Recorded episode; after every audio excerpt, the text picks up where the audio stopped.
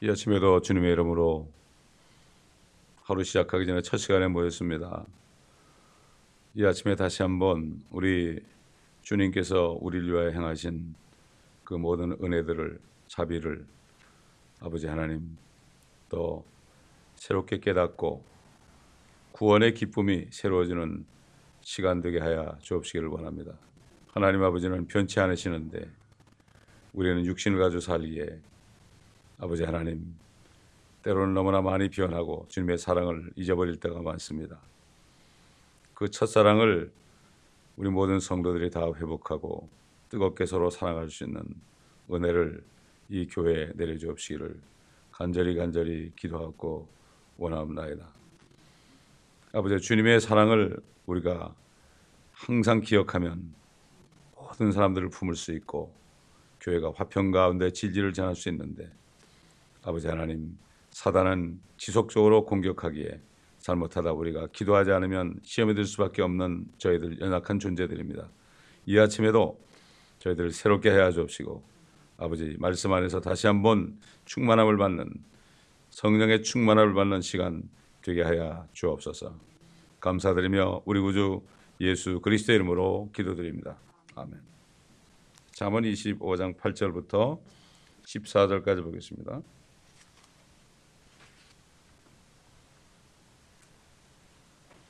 8절부터 봅니다. 다투려고 급히 나가지 말라. 이는 네 이웃이 너를 부끄럽게 할 때 네가 어찌할 줄 모를까 함이라. 네 이웃과 다툴지라도 다른 사람의 비밀은 누설하지 말라. 그것을 들은 자가 너를 부끄럽게 할까 하며 너의 악명이 네게서 떠나지 않을까 함이라. 적합하게 한 말은 은 그림들에 있는 금사가들 같으니라. 순종하는 귀에 현명하게 책망하는 자는 금 귀고리와 정금 장식물 같으니라. 신신한 사자는 그를 보낸 자들에게 마치 추수 때의 차가운 눈과 같아서 주인들의 혼을 시원하게 하느니라. 거짓 은사를 스스로 자랑하는 자는 누구나 비 없는 구름과 바람 같으니라. 8절부터 10절까지 우리가 한꺼번에 묶어서 생각해 볼 수 있습니다. 어떤 소문이 돌 때 그 소문을 믿고 어, 결론을 내리고 어, 그렇게 하지 말고 항상 어, 관계된 사람에게 가서 직접적으로 얘기하라 이런 얘기입니다. 아, 이 루머라는 게 무섭습니다. 루머라는 게 잘못하다 보면은 말이 더하고 더하고 더해서 엉뚱한 말로 해서 아, 우리에게 돌아올 수가 있어요. 누가 나보고 뭐라 그러더라. 이런 루머가 돌 때 절대로 그렇게 그대로 믿지 말고 그 사람하고 일대일로 얘기하라. 아, 이런 얘기입니다.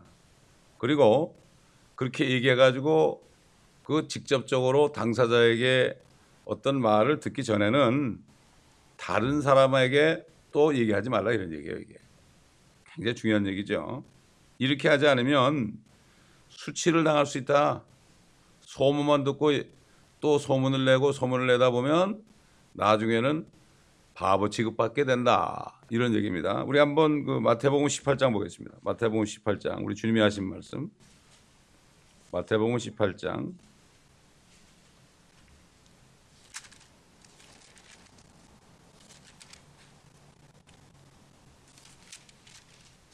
잘 아는 말씀이죠. 15절부터 보겠습니다. 15절. 또 네 형제가 내게 죄를 짓거든 가서 너와 그 사람만 있을 때 그에게 그의 잘못을 일러주라.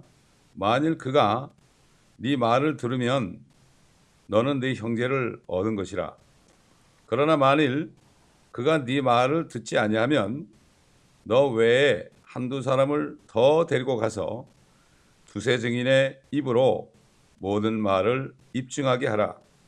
그래도 그가 말을 듣지 아니하거든 교회에다 말하고 교회의 말도 듣지 아니하거든 그 사람을 이교도나 세리와 같이 여기라. 중요한 말씀이죠. 누가 우리 자신에게 어떤 죄를 졌다, 나쁜 소문을 퍼뜨렸다 이렇게 할 때는 당사자고 얘기를 해야 돼요. 사실을 확인해야 됩니다. 그 다음에 그게 사실일 때, 어, 그거를 회개하지 않으면은 두세 사람이 같이 가서 얘기하고 그래도 말을 안 들으면 교회 얘기해서 교회에서 이제 치리하게 하라. 교회 말도 안 들으면 결국은 내보내라 이런 얘기입니다. 예, 이런 그 주님이 교회에 대한 얘기가 여기 처음 나와요. 16장에 그 내가 이 반석 위에 내 교회를 세우리니 지옥의 문들이 이기지 못하리라 이렇게 처음에 교회가 마태복음 16장에 나오죠. 앞으로 세울 교회가 나옵니다. 그리고 18장에 가서 이렇게 또 교회에 대한 말씀이 나옵니다. 이 사단은 교회를 계속 흔듭니다. 아, 그렇기 때문에 이걸 우리가 잘 알아야 돼요. 그래서 틈을 주면 안 됩니다. 틈을 주면 안 돼.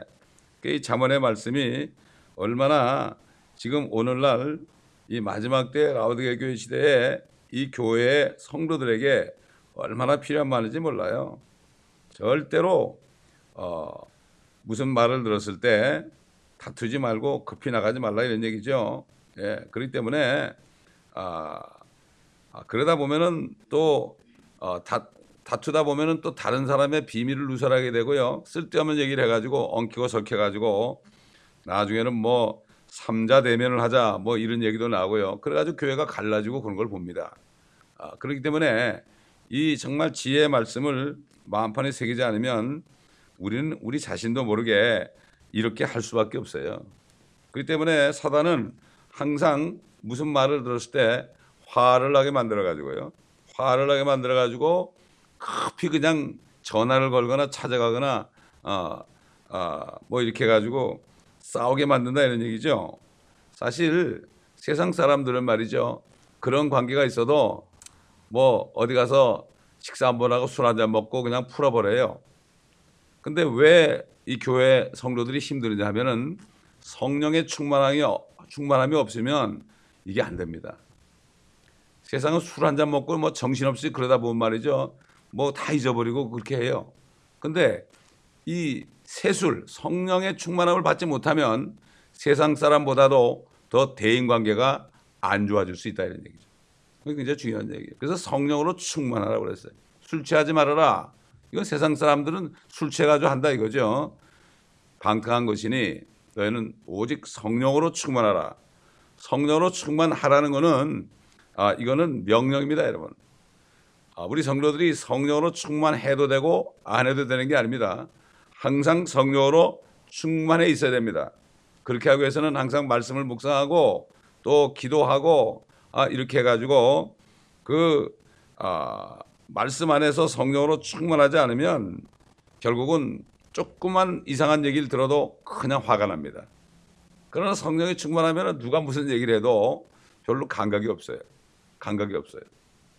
여러분 기, 처음에 거듭났을 때 성령으로 충만하잖아요. 그럴 때 누가 뭐라 그래도 아무런 감각이 없더란 말이에요. 감각이 없어 감각이. 술 취한 사람들은 누가 뭐라도 감각이 없어요. 이게 마비가 된 거죠. 마찬가지예요. 우리가 성령으로 충만하면 우리의 지각이 감각이 이게 마비가 돼요. 지각이 마비가 돼. 육신의 그 모든 그 신경들이 마비가 돼요. 그래가지고 들리질 않아요. 그게 그냥 불쌍해 보이고 그냥 사랑스러워 보여요. 어린 아이가 뭐라 그런 것처럼 들리죠. 그렇기 때문에 성령으로 충만하지 않으면 교회 싸움이 일어나게 돼 있어요. 별 것도 아닌 거 가지고 별 것도 아닌 거 가지고 감정이 상하고 별 것도 아닌 거 가지고 서로 지지고 볶고 시기 질투하고 이렇게 된단 말이죠. 이게 육신을 따라가는 거죠, 이게. 이 잠언의 말씀이 얼마나 귀한지 모릅니다. 이게 지혜와 명철의 말씀 아닙니까? 그렇기 때문에 이 성령에 충만하지 않으면 자꾸 논쟁을 하려고 그래요. 네가 옳으니 내가 옳으니 자꾸 논쟁을 하려고 그래요. 근데 논쟁을 하게 되면 결론이 나지 않습니다. 왜냐하면 논쟁을 하는 사람들은 자기 생각을 딱 가지고 서로가 자기 생각을 가지고 이걸 안 굽히려고 그래요. 진짜 논쟁을 하려면 어떻게 되죠? 진리를 얘기해 가지고 자기들의 생각이 틀렸다는 것을 스스로 깨달아야 되는데 진리는 외면하고 하나님 말씀은 외면하고 자기 생각만 가지고 딱 그래 가지고 논쟁을 하니까 이게 되겠습니까? 더 싸움이 커지는 겁니다 이게. 네. 그렇기 때문에 아, 쓸데없는 논쟁을 하지 말아라 이런 말씀이 있죠. 족보와 논쟁 이런 거 하지 말아라. 이 하나님의 진리의 말씀이 없으면 논쟁하게 돼 있고 사람의 생각은 전부 다르기 때문에 결국은 잘못되게 돼 있다 하는 것을 우리가 아, 바로 알아야 돼요. 이 말씀들을 우리 마음판에 새겨야 됩니다. 그렇기 때문에 이 처음 사랑을 잃어버리면 이게 뭐 성령 충만을 잃어버리면 이런 얘기예요. 처음 사랑을 잃어버렸다는 것은 성령 충만을 잃어버렸다는 얘기죠. 그렇게 되면은 사람의 말에 귀가 거슬리는 거예요. 그러나 우리는 성령 충만해서 하나님의 말씀으로 충만하면 사람의 말은 들리질 않아요. 절대 들리지 않아요. 자, 11절에 가보면 적합하게 한 말은 은 그림들에 있는 금 사과들 같으니라. 적합하게 한 말이다. 이건 실질적으로 하나님의 말씀을 얘기하죠. 진짜 적합한 말은 하나님의 말씀 진리밖에 더 있겠어요? 근데 은 그림들에 있는 금사과들 같다. 한번 상상해 보세요. 은 그림들이 있어요. 근데 거기 금사과들이 있어요, 그게. 근데 금사과라고 그러는 것이 우리는 누렇게 생각하면 안 돼요. 성경의 금이라는 건 말이죠. 이건 정금이에요, 정금. 정금은 유리처럼 크리스탈처럼 투명합니다. 그래서 새 예루살렘의 길은 정금 같다고 그랬죠. 유리 같단 말이에요. 유리 같단 말이죠. 비친단 말입니다. 지금 24K 그 아, 순금하고는 이건 뭐 비교가 안 됩니다. 이거는 비교가 안 되는 거죠. 하늘에 있는 금은 지금 이 땅에 있는 뭐 누런 그러한 아, 24K하고는 비교도 안 된다 이런 얘기죠. 적합하게 한 말은 은그림들에 있는 금사가들 같다. 참 그렇기 때문에 이 하나님의 말씀은 하나님의 말씀은 정말 이렇게 아름답다 이런 얘기죠. 하나님의 말씀을 안에 들여다보면 마치 은 그림되어 있는 금처럼 와지게 보인단 말이죠. 그래서 12절 보니까 순종하는 교회 현명하게 책망하는 자는 금 귀고리와 정금 여기 정금이 나오네. 정금 장신물 같으니라. 이 하나님의 말씀은 투명하게 다 보여지고 들려지죠. 그리고 하나님의 말씀을 깊이 보게 되면 마치 그림을 보는 것처럼 그렇게 볼 수 있어요. 하나님 말씀 안에 엄청난 그림이 있습니다. 여러분 새 예루살렘에 대한 말씀을 읽을 때 여러분 그 상상이 되지 않습니까? 그러니까 사람들이 화가들이 하나님의 말씀을 보고 그림들을 그리는 거예요. 그 말씀 안에서 그림을 보지 못하는 사람은 그림을 그릴 수가 없죠. 물론 뭐 그림 그리는 그러한 은사가 있어야 되겠지만은 그 그림들이 이렇게 있는데 이게 그림을 못 보는 사람은 재미가 없는 거예요. 그러니까 그런 사람들은 만화책이 재미있어요. 만화책은 그림으로 되어 있잖아요.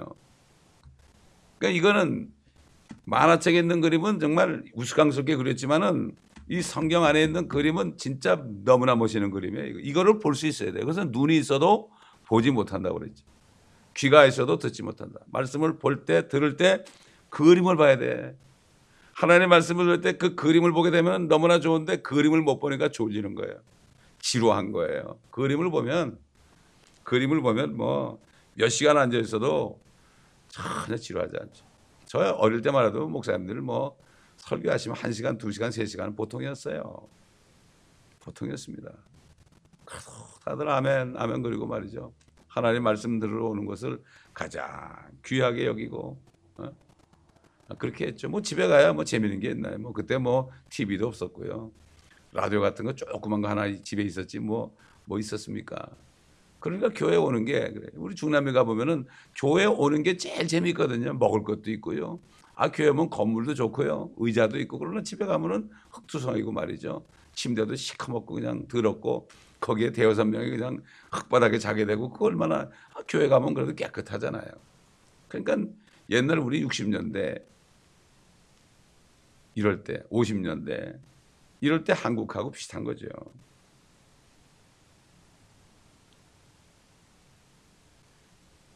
귀고리가 말이죠. 귀에 맞잖아요. 여자분들 귀걸이 하잖아요. 귀걸이가 귀에 착 맞고 아 그러면 얼마나 이쁘게 보여요. 그렇죠? 요즘 같은 이상한 귀걸이 한거 말고 말이죠. 예? 하나님의 말씀이 귀에 맞는다 이런 얘기예요. 귀에 잘 들린다 이런 얘기입니다. 그리고 하나님의 말씀은 아주 반짝반짝하는 은이 있어요. 은이 있는데 거기에 금이 탁 들려 있어요. 얼마나 멋지겠어요, 여러분. 그런 게 있다면 여기가 전부 그렇게 장식이 되어 있다 보세요. 이게 이 바닥이 전부 은이라고 은이라고 해보세요. 그리고 이 모든 여기 기물 이런 것들이 전부 금이라고 생각해 보세요. 얼마나 멋있겠습니까? 상상만 해도 멋있지 않겠어요? 반짝반짝하겠죠. 또 금 위에 또 정금 위에 또 금이 있다 생각해 보세요. 이거야말로 정말 뭐 말할 수 없이 아름답겠죠. 그래서 입으로 하나님의 말씀을 전하게 되면은 전하게 되면은 이것이 그림처럼 보여 가지고 멋진 그림이 된다. 이런 얘기죠. 그러니까 책망하는 말도 책망하는 말도 책망을 하잖아요. 그것이 귀에 딱 들리잖아요. 귀에 들리면은 그, 그 말씀을 듣는 사람이 그 책망하는 말 속에 있는 하나님의 그 은혜, 하나님의 사랑을 자비하심을 알고 자신을 정결케 하기 위한 것인 줄 알고 그렇게 받아들이면 마치 어? 그 귀가 순종하면은 그게 마치 아름다운 아, 금 귀고리가 귀에 달린 거하고 같다. 아무리 뭐 금 귀고리를 하고 다녀도 말이죠. 다이아몬드 귀걸이 다녀도 하나의 말씀을 듣지 못하면 그건 아무것도 아니라는 얘기죠. 참 이렇게 그 솔로몬에게 지혜를 주셔가지고 이렇게 지혜롭게 말씀을 하는 거 보면 말이죠. 이건 하나님의 어, 지혜가 아니면 이렇게 말을 할 수가 없고 이 글을 쓸 수가 없지요. 없습니다.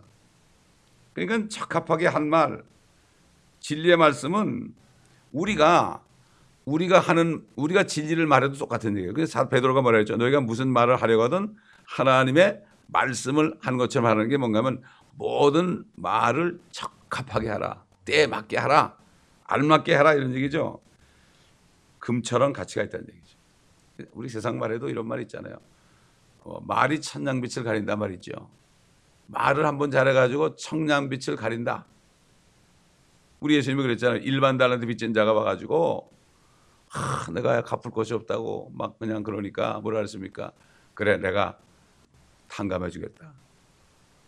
이렇게 겸손하게 나와서 그렇게 할 때 탕감해 주겠다. 그게 뭡니까? 말로 천냥빛을 가린 거 아닙니까? 근데 우리가 말 조심을 안 해가지고 결국은 어? 참 우리가 하나님 말씀하는 것처럼 하면은 금처럼 들리고 은처럼 들려가지고 사람들의 귀를 아주 참 아름답게 해줄 텐데 마치 말이죠. 아주, 싱, 아주 싱싱한 과일을 먹을 때 얼마나 힘이 납니까? 그렇잖아요. 이런 것처럼 아, 이렇게 적합하게 한 말이 은 그림들에 있는 금사가 같다.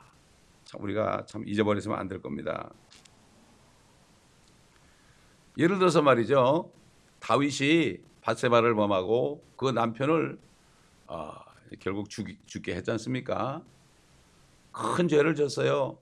그런데 나단이 와가지고 책망을 했습니다. 어? 책망을 했죠. 어떤 사람이 양 아홉, 아홉 마리를 가졌는데 한 마리 가진 사람 걸 뺏었단 말이죠. 그런 나쁜 놈이 어디 있냐고 그런데 바로 당신이 그 사람이라고 그랬잖아요.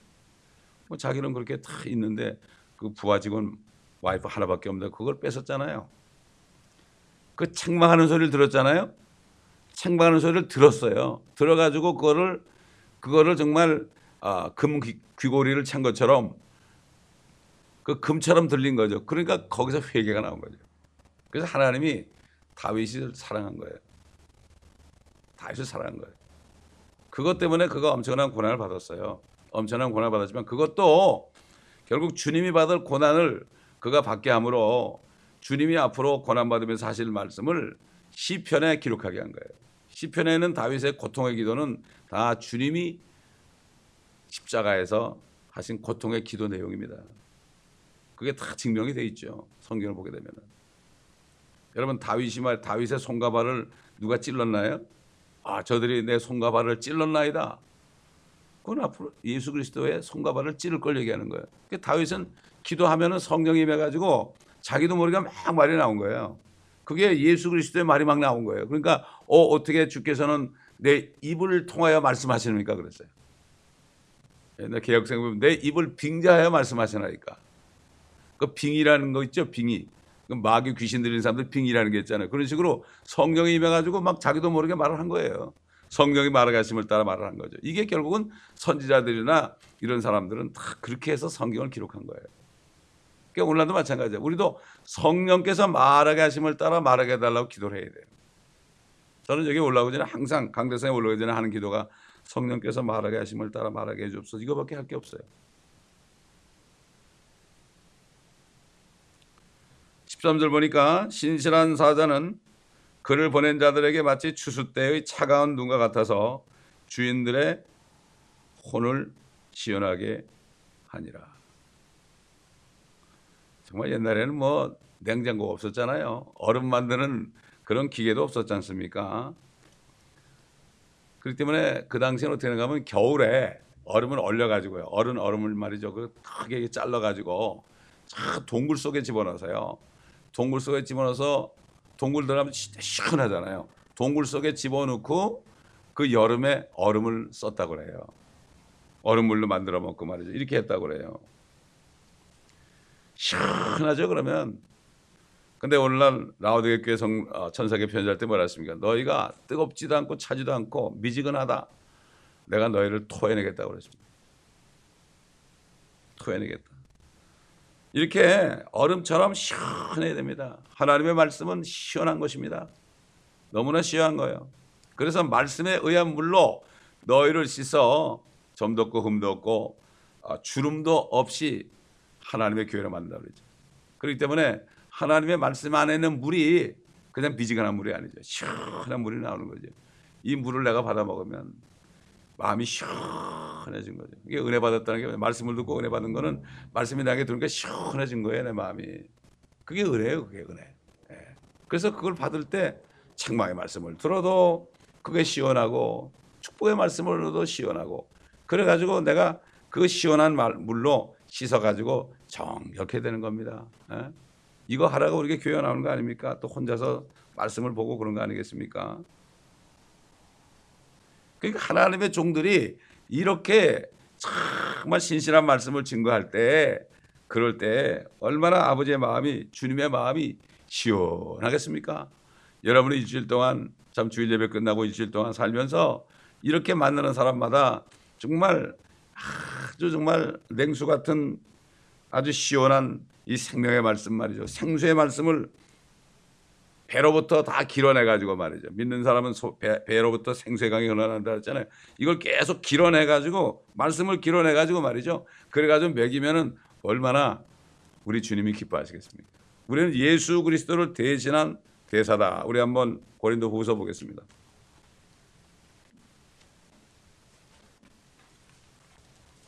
고린도 후서 5장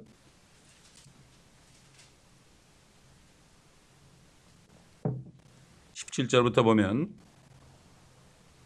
그러므로 누구든지 그리스도 안에 있으면 새로운 피조물이라 옛 것들은 지나갔으니 보라 모든 것이 새롭게 되었도다. 모든 것이 하나님께로부터 났으며 그분께서는 예수 그리스도를 통하여 스스로 우리와 화해하셨고 화해의 직분을 우리에게 주셨으니 즉 하나님께서 그리스도 안에 계셔서 세상을 자신과 화해하게 하시며 그들의 죄가를 그들에게 돌리지 아니하시고 우리에게 화해의 말씀을 맡겨 주신 것이라. 그러므로 이제 우리는 그리스도를 대신한 대사들로서 하나님께서 우리를 통하여 너희를 권면하신 것 같이 우리도 그리스도를 대신하여 너희에게 간구하노니 너희는 하나님과 화해하라. 하나님과 하나님께서 죄를 알지도 못하는 그를 우리를 위하여 죄로 삼으신 것은 우리로 하여금 그 안에서 하나님의 의가 되게 하려 하십니다. 우리가 원수 되었을 때요. 주님이 오셔가지고 피 흘리신 거예요. 원수 되었을 때. 우리가 죄인이었을 때요. 우리가 착할 때가 아닙니다. 그래서 그 피 때문에 그 피를 보고 하나님 아버지께서 우리가 화해한 거예요. 그 다음에 우리도 다른 사람을 다른 사람에게 예수 그리스도의 보혈을 증거해서 복음을 증거해서 그 사람들도 하나님과 화해할 수 있도록 화해의 대사예요. 이걸 해야 되는 거예요. 대사예요, 대사. 그렇기 때문에 이 대사 직분을 안 한 사람은 이거는 자기 일을 안 하는 사람이에요. 그렇기 때문에 우리는 계속 복음을 전해야 되는 거죠. 때를 얻든지 못 얻든지. 모든 게 다 때가 있죠. 뭐 날 때, 죽을 때, 심을 때, 뽑을 때 이런 게 있는데 때하고 상관없는 게 딱 하나가 뭐죠? 말씀을 전파하는 거예요. 이건 때와 상관이 없어요. 뭐 감옥소에서도 할 수 있고요. 뭐 여러 군데 할 수 있고 어떤 장로님이 누가 뒤에서 차를 팍 그냥 들이박았어요. 정신이 하나도 없어요. 어떤 백인 여자가 너무 놀래가지고 막 그냥 막, 막 우는 거예요. 근데 장로님이 아주 굉장히 신실한 분이야. 장로님이 그 가가지고 괜찮으세요? 괜찮으세요? 막 위로해 준 다음에 거기서 복음을 열어서 영접을 시켰어요, 여러분. 때를 얻든지 못 얻든지 보통 같은 이러냐고 그럴 텐데 그 장로님은 삶 속에서 그렇게 했어요. 그 장로님의 부인은 교회도 안 나와요. 그렇게 폐역하고 핍박을 해요. 그런데도 이분은 신실하게 하나의 말씀을 가르치고 증거하고 밖에 나가서 증거하고 나 그 얘기를 들었을 때요. 참 이런 장로도 있구나. 장로들이 욕을 많이 얻어먹지만 큰 교회 그러나 이런 장로들도 있구나. 그분 내가 생각을 할 때마다 자꾸 이 생각이 나요. 때를 얻든지 못 얻든지 우리는 화해에 대해서가 돼요. 그때 그 사람이 사고가 안 났다면 어떻게 되죠? 안 났다면 어떻게 되죠? 주님 믿을 영접할 계획 없잖아요. 혹시 모르죠. 저희가 스페인에 갔을 때 사람들이 전도지도 안 받고요. 그렇게 폐역해요. 왜 갔느냐 스페인을. 이 중남미가 스페인하고 포르투갈이 완전히 가톨릭화한 나라 아닙니까? 그래서 기도를 몇 년을 했어요. 저 본토로 좀 치게 해달라고. 그래서 이스라엘 갔을 때 안식일을 안식일 동안 며칠 있으니까 그래서 그때를 이용해서 스페인에 갔어요. 아 가보니까 이건 완전히 소돔 같아요. 전도지도 받지 않아요. 그래서 마켓에 가가지고 전도지를 전부 이저 그 window shield에다 붙여놨어요. 가는 곳마다. 근데 이게 차를 렌트하고 타고 갔는데 누가 딱 들이받았어요. 렌트한 차를 말이죠. 아, 이 사람이 미안해가지고 어쩔 몰라요. 그래서 복음을 전했죠, 거기서. 아, 자기가 믿겠다고 말이죠. 그런, 그런 적이 있어요. 그 사고가 안 났어 보세요. 한 사람이라도. 같이 갔던 어떤 선교사님이 있는데 그분을 통해서 딱 한 사람 영접을 했어요. 한 사람. 주님을 딱 한 사람 영접했어요. 그리고 호텔에 있을 때 예수 영화 DVD를 가져가가지고 거기 있는 사람들을 많이 나눠줬죠. 그게 고작이었어요. 그래서 거기 가서는 심판의 메시지 전하고 왔어요. 심판의 메시지 전하고 왔다고요. 하나님이 그렇게 말해요. 포르투갈을 가지도 않았어요. 갈 여비도 없었고 여비도 없었고 가봐야 똑같으니까 그냥 같은 기도라고 그냥 돌아온 적이 있습니다. 참 그러니까 시대가 이렇게 됐어요 지금. 자 마지막으로 14절 보겠습니다. 거짓 은사를 스스로 자랑하는 자는 누구나 비 없는 구름과 바람 같으니라. 이 세상은 거짓 은사로 가득 찼습니다. 물론 교회도 거짓 은사 가진 사람이 많아요. 세상은 거짓 은사로 가득 차 있습니다. 자기들이 모든 문제를 해결하겠다고 그러는 거예요. 예를 들어서 어, 19세기 중반부터 이 뭐가 어, 이 세상을 지배했는가 하면 정신병리학의 정신병학. 그러니까 그 소위 뭐죠? 그 어, 정신병 의사들 이런 사람이 돈을 많이 벌죠. 심지어는 뭐 신학교까지도 사이칼라지가 들어왔잖아요. 그런 식으로 해서 사람들 뭐 심지어는 이 교회 안에도 그 내적 치유가 들어왔잖아요. 이게 사이칼라지거든 이거. 그러면 문제를 해결할 줄 알았는데 말이죠. 절대로 해결을 못했어요. 절대 해결 못했습니다. 그 다음에 마르크스나 뭐 트로츠키나 뭐 스탈린 같은 사람들 공산주의자들이 아 똑같이 나눠 먹으면은 괜찮겠다 이렇게 해가지고서 국제 사회주의를 만들었죠. 절대로 안 되죠. 또 교황도 내가 사도다. 베드로가 초대 교황이고 초대 사도고 초대 교황이고 우리 교황도 사도다 그랬죠. 그러면서 그런데 사실은 거짓 은사죠. 그들에게 사도의 표적이 나타납니까? 막 죽은 자를 살리고 막 병든 자를 일으키고 말이죠. 기적을 행하고 이런 게 나타나는 얘기는 한 번도 못 들어봤어요. 이 세상에 세상 사람들은 어떻게 해요? 종교와 과학이 모든 문제를 풀 수 있다고 그러죠. 그것도 은사 아니에요. 자기들이 가진 은사예요. 근데 푼 적이 없습니다. 전혀 푼 적이 없습니다. 그러니까 19세기 중반부터 정신병력 때문에 폭동도 혁명도 음행 성병 무정부 상태 뭐 이런 것들이 쫙 젊은이들 사이에 지금 얼마나 일어나고 있어요 지금 보세요 지금 총질이 막 막 총을 쏴대고 말이 그러잖아요 음? 또 그다음에 공산주의가 이 땅을 아, 또 이렇게 더럽힌 다음에 여러 가지 뭐 학살도 일어나고요. 고문의 방법도 있고요. 어? 이런 일이 얼마나 많습니까? 우리 한번 계시록 2장 보겠습니다. 마지막으로. 거짓 은사에 대한 계시록 2장. 계시록 2장.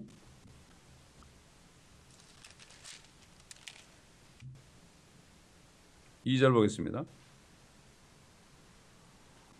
내가 너희 행위와 수고와 인내를 알며 또 네가 어떻게 악한 자들을 용납지 아니한 것과 자칭 사도라 하지만 아닌 자들을 시험하여 그들이 거짓말쟁이임을 찾아낸 것과 또 네가 참고 인내하며 내 이름을 위하여 수고하고 지치지 않은 것을 아노라. 자칭 소다가 바로 교황이에요. 로마 교회 교황입니다. 이게. 이걸 알아야 돼요. 옛날 그 필라델피아 교회 시대는 말이죠. 이걸 드러내니까 교황끼리 뭐라는 거는 교황 교황이 둘이 있었는데 교황끼리 서로 적그리스도라고 막 그랬대요. 서로 네가 적그리스도다, 내가 적그리스도다 막 그랬대. 그때 필라델피아 교회 뭐 엄청났잖아요. 하나님의 역사가. 그때 아주 유명한 설교자들 어, 그다음에 선교사들이 막 나왔죠. 허슨 테일러라든가 리빙스톤이라든가 저드스 고퍼, 고퍼슨이라든가 말이죠. 또 윌리엄 캐리라든가 인도에 예? 이런 사람들 D.L. 무디라든가 말이죠. 이런 사람들 다 나와가지고 막 그냥 설교하고 다니니까 다 드러났죠. 그렇기 때문에 이게 자칭 사도가 바로 이것이 바로 로마 교회 수장이라는 것을 우리가 여기서 바로 확인할 수 있습니다. 또 교회도 보면은 잘못된 은사 받는 사람 많죠. 이상한 영에 들려가지고 예언하고 그런 사람들 많죠. 다 거짓된 겁니다. 은사라는 것은 성경에 나타나는 은사, 고린도서 12장과 로마서 14장에 나오는 은사는 교회 안에서 성도들을 섬기려고 주신 거예요. 남을 유익하게 하려고 준 거죠. 근데 너무나 거짓 은 사에 너무나 많죠, 교회. 뭐 교회도 거짓 은사가 있으니까 세상뿐만 아니라 교회까지도 거짓 은사가 들어왔으니 이게 정말 이제는 마지막 되는 걸 알 수가 있고 우리가 하나님의 말씀을 가지고 영적으로 분별하지 않으면 다 쏘아 넘어가게 돼 있죠. 그러니까 누가 예언만 하면 솔깃하잖아요, 사람들이. 절대 그러면 안 됩니다. 모든 말씀이 다 들어 있습니다. 앞으로 우리에게 일어날 일들이 여기 다 들어 있습니다. 뭐 무슨 예언이 필요합니까? 먹을 거 입을 거 이런 건 주님이 다 보장한다고 그랬고 말이죠. 먼저 하나님의 나라와 하나님의 의를 구하면 이 모든 거 더해지겠다고 하는데 뭐가 부족합니까? 무엇을 먹을까 무엇을 마실까 염려하지 말아라. 유대인들에게는 이방인들이 구하는 거라 그랬지만 지금 교회 향해서는 이거는 세상 사람이 구하는 거다. 이렇게 말씀하시는 거죠. 걱정할 게 없습니다. 우리 필요한 모든 것들을 곧대곧대 공급하세요. 초조할 게 없습니다. 보이지 않죠? 내일 우리는 내일 무슨 좋은 일이 일어날지 몰라요.